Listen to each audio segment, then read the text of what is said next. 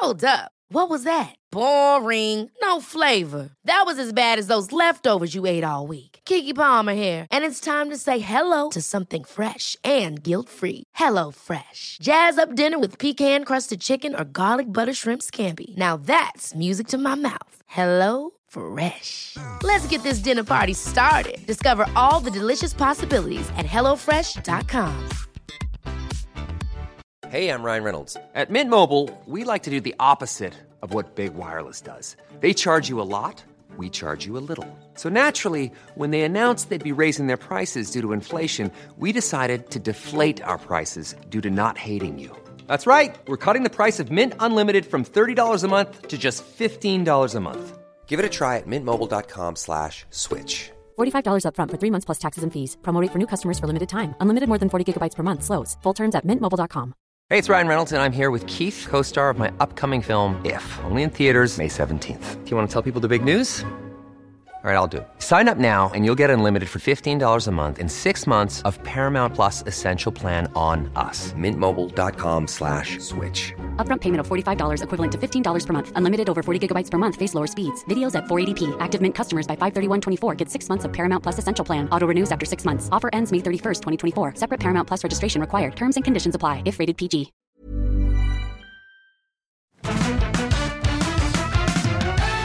G'day, this is Better Than Yesterday. I'm Osher Günsberg. Thank you so much for being here. As kids, we learn to wash our hands before we eat or after we use the toilet so we don't get sick. But do we, do, do we learn that about ideas? Do we learn that about people?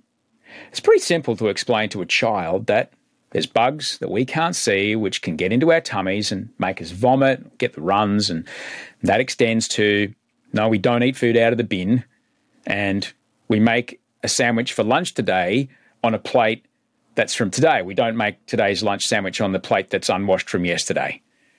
It might take us a few experiences of getting quite ill from not practicing good food hygiene until we get it, but look, you only really you only really need to get one jolly good dose of gastro and you'll be drinking water out of the bottle and washing your hands well for the rest of your life. What's what's kind of wild is that our, our bodies are designed to know. Our noses can actually detect the smell of food that's not right to eat. We've evolved that way. It's great. We can sniff a bottle of milk and our body knows, oh, no, don't put that on the cereal. We weren't taught that. We come with that warning system built in. The same goes for our taste. We can bite a service station hot dog and taste that tingle and go, oh, no, nah, no, not eating that tonight. We're lucky that's there. However, some bugs can still slip through and ruin your whole holiday, which is why we wash our hands and we only drink safe drinking water when we can. But where's that protocol for ideas or people? Are we making sure that we only ingest ideas that are good for us? Are we getting ideas and information out of the fridge or out of the bin? Are we surrounding ourselves with people who are like fresh fruit or do we spend time with people who are like rotting vegetables? That was a really great Dead Kennedys record. I'm going to listen to that later on. Do the conversations that we have with people that we choose to be around, they leave us satisfied and, and looking forward to more like a perfectly crunchy apple picked fresh from the tree and still warm from the sun? Or are the conversations we're having with people like an open wheelie bin on a hot Queensland day. The interesting thing here is that sometimes we don't realize that's what's happening. I know a guy uh, who actually used to work in the sewage system here in Sydney, and he confirmed to me that the old saying is apparently true. If you spend enough time wading through shit, eventually you stop smelling it. What happens when the conversations that we're having, the relationships we're in, romantic or friendship relationships. What happens when they turn sour? As these things can sometimes happen slowly, we might not notice it. And before you realize, you stop smelling the shit. What happens then is that over time, the negative energy, the negative vibes, the negative view of the world that starts to permeate your own thinking. Soon you're oscillating on the same frequency of this other person and you're not even realizing it. Our body's warning signs might have given us a little like a twinkle of an alarm when these things first started happening, but I don't know, maybe we dismissed it, we justified it that, oh no, but this is my, you know, this is my partner. Or otherwise we gave, gave them a chance to reset I gave the whole thing a chance to reset because they're a friend or because we like them, because we love them. But those warning signs sometimes just become a part of the experience of spending time with that person and they can just kind of fade into the whole signal to noise ratio. And they don't show up as a warning anymore. It just becomes what it is to be with them. A couple of years ago, after I got sober, I went to spend uh, the weekend with my mate Steve, my best mate Steve, and his family down at their farm at Lennox Heads. Beautiful place, kangaroos in the front yard. Now, by this point, I was sober, I was on meds, I was intensely working on getting my shit together. And on the second morning, Steve kind of leaned back in his chair and said, It's real easy to spend time with you now, man.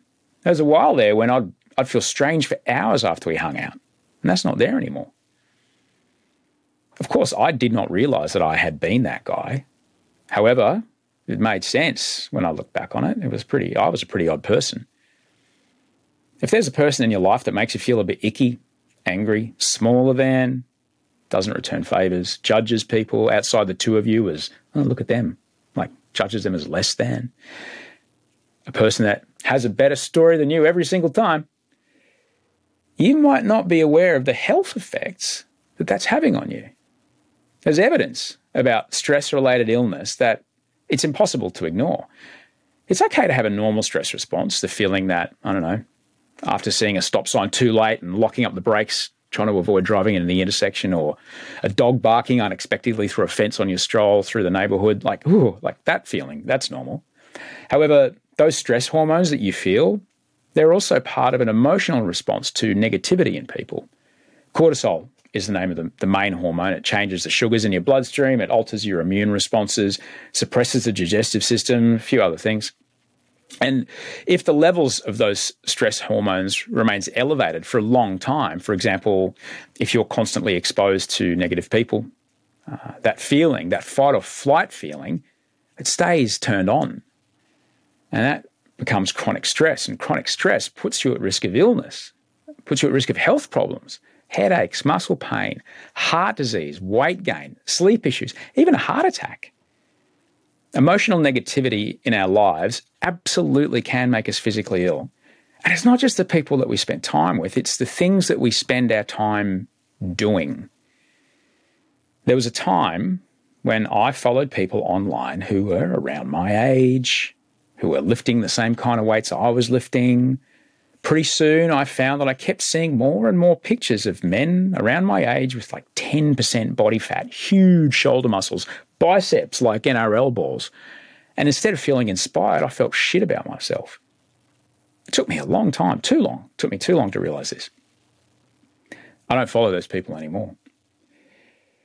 Similarly, I'm very careful about how I read the news there was a time when I'd just be glued to my news feeds. And I've spoken before on this show. I just kept getting served more and more articles of more and more intensity, which made me feel more and more shit inside. But a part of me, I don't know, liked that stimulation, even though it was negative st- stimulation.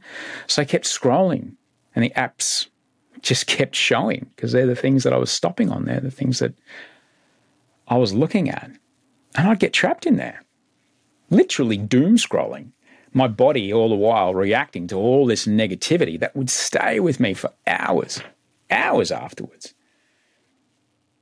I had a problem with a, a, a site or an app called Reddit. You may know it. It's one of those apps that's just full of excellent utility, but also some pretty fucked up things. And the way that I was using the app, I left myself exposed to seeing, without knowing that it was coming, some pretty awful things. All right. I'd just be kind of scrolling away and it would be, God, like I'd get my phone out and I don't know, it'd be like, oh, cat video. Oh, cool. Laser exploding a balloon. Ah, war footage of a person being blown to pieces. Uh, cat, cat, horrific torture and beheading video. Uh, oh, cute sheep. Oh, uh, a cop shooting an unarmed person of color in the USA. Oh, cool laser exploding a balloon full of talcum powder. You want to guess which images haunted me once I put my phone down? It most definitely wasn't the frolicky cute sheep. I was allowing myself to be exposed to dangerous images, dangerous ideas, truly awful aspects of humanity, amplified beyond their probable occurrences in reality. Within 10 minutes, I've seen three episodes of horrific violence, and now I have the feeling that the terrorists are coming to behead me, blow me to pieces. And if I go to the cop, well, that, that cop's a racist who's ready to murder somebody. My view of the world changes, but it's not reality. The way I've been feeding my brain information has kind of infected me like a pathogen with a distorted view of reality. Now, I'm not saying those horrible things didn't happen, they absolutely did. But they did, they happened years apart, thousands of kilometers apart, and as ghoulish and as ghastly and as horrible as each one of them are, for every act of horrific violence and racism, there are millions, if not billions, of examples of people being kind to each other. They have to exist. Those moments of kindness and connection and humanity, those moments allow our societies to actually function. But those moments never make the news. They're never filmed. And for me, this distortion led to enormous discomfort, physical and emotional discomfort. I was jumping at spiders. Sometimes, sometimes I'd want to scratch that really awful itch in my brain to go back and look at more of those things, which is something I just can't understand. But it also had the offline effect when I wasn't looking at my phone.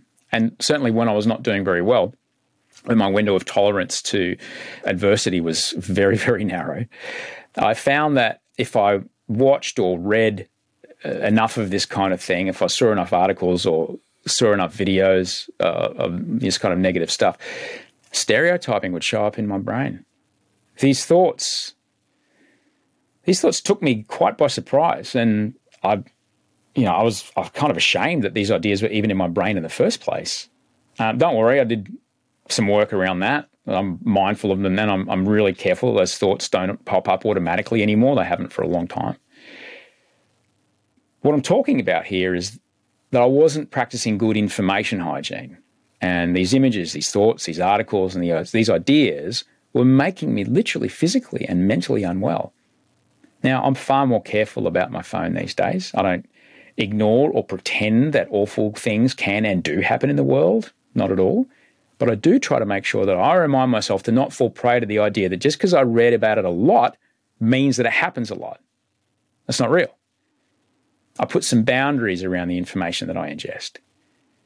I'm also quite careful around my sources. Am I getting my information out of the fridge or am I getting my information out of the bin? I'm, I'm careful to recognize my own biases, my own stereotypes that show up, and they always do, they still do. I try to question them as they show up. I try not to feel ashamed that they're in me. Uh, the extraordinary, extraordinary human being, Maya Angelou, she's got a great line Do your best until you can know better. Then, when you know better, do better. And, and that's something that I try to do every day. I still make mistakes, but I just try to do better.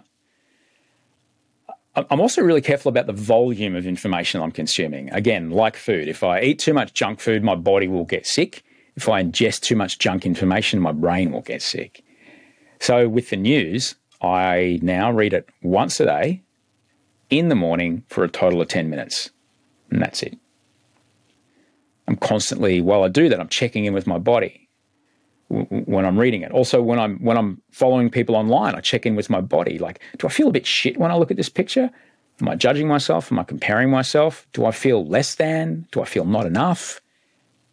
If that's what happens, that's an unfollow my self worth in that space clearly isn't strong enough yet to deal with this information, this picture, or this text. So I'll give myself the space to work on my own self worth by making sure those images or ideas aren't in my face every day. There's this particular person in the news make me feel awful and sad and hopeless. It's if there's no avoiding them because I don't know they're a uh, I don't know like a prime minister or a president I, I try really hard to find empathy and compassion for them. I, one way is I try to remember that everybody thinks they're doing the best thing, not just for them, but for me as well. They think they're doing me a favor by having this particular policy. I try to get there. And that's it. That's what I do. I put my phone down. And I go and try and do some breathing, calm down a bit, try to do something around the house, try and be of service. The opposite of all this stuff I'm talking about is that once you start surrounding yourself with great people, once you start to see the world and be in the world with those people, you start to see the world and be in the world from a place of, of greatness. Everyone plays better tennis when they play someone better than they are. You rise to it. If you surround yourself with the winners, with the people who are the most positive and see the most possibility in life, then possibility starts to become a part of the way you see the world. It's not ignoring the opposite, but it is arming you with options. Because the alternative is that fear leaves you just a, a binary choice, and possibility gives you options. Feed your brain great brain food, and great things happen to your brain. Feed your brain junk brain food, and the arteries of your thinking can become clogged, allowing only a narrow worldview to pass through them. And most of all, whatever the brain equivalent of washing your hands before you eat and after you do a poo is, do that. I know I'm relating this all to food, but that's the only way that I can figure out to, to get these ideas across. Um, I hope you get some value out of that. Uh, thanks for being a part of it for this long. If you if you like what you heard today, I'm here Mondays, Wednesdays, and Fridays. Uh, just search "Better Than Yesterday" wherever you get your podcasts.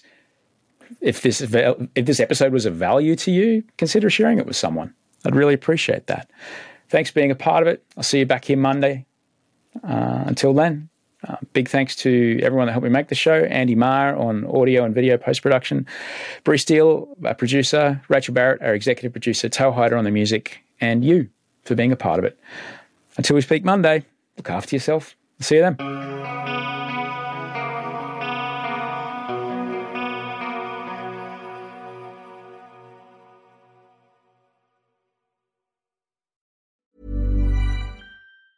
Ever catch yourself eating the same flavorless dinner three days in a row? Dreaming of something better? Well, HelloFresh is your guilt free dream come true, baby. It's me, Keke Palmer. Let's wake up those taste buds with hot, juicy pecan crusted chicken or garlic butter shrimp scampi. Mm. Hello Fresh. Stop dreaming of all the delicious possibilities and dig in at HelloFresh.com. Let's get this dinner party started. Catch those springtime vibes all over Arizona. Break out of the winter blues by hitting the water at one of our lake and river parks. Take a hike among the wildflowers. Just make sure to stay on the trails and leave the flowers for the bees. Discover Arizona's best kept secret and visit azstateparks.com slash amazing to start your springtime adventure. Save big money on everything for your next project at Menards. Spring is here, making it the perfect time for outdoor projects. Suncast storage sheds are an excellent solution for protecting outdoor lawn and gardening tools. They're easy to assemble, and the all weather construction provides water resistance and UV protection. Save big on Suncast storage sheds. View our selection of Suncast products today in store and on Menards.com. Save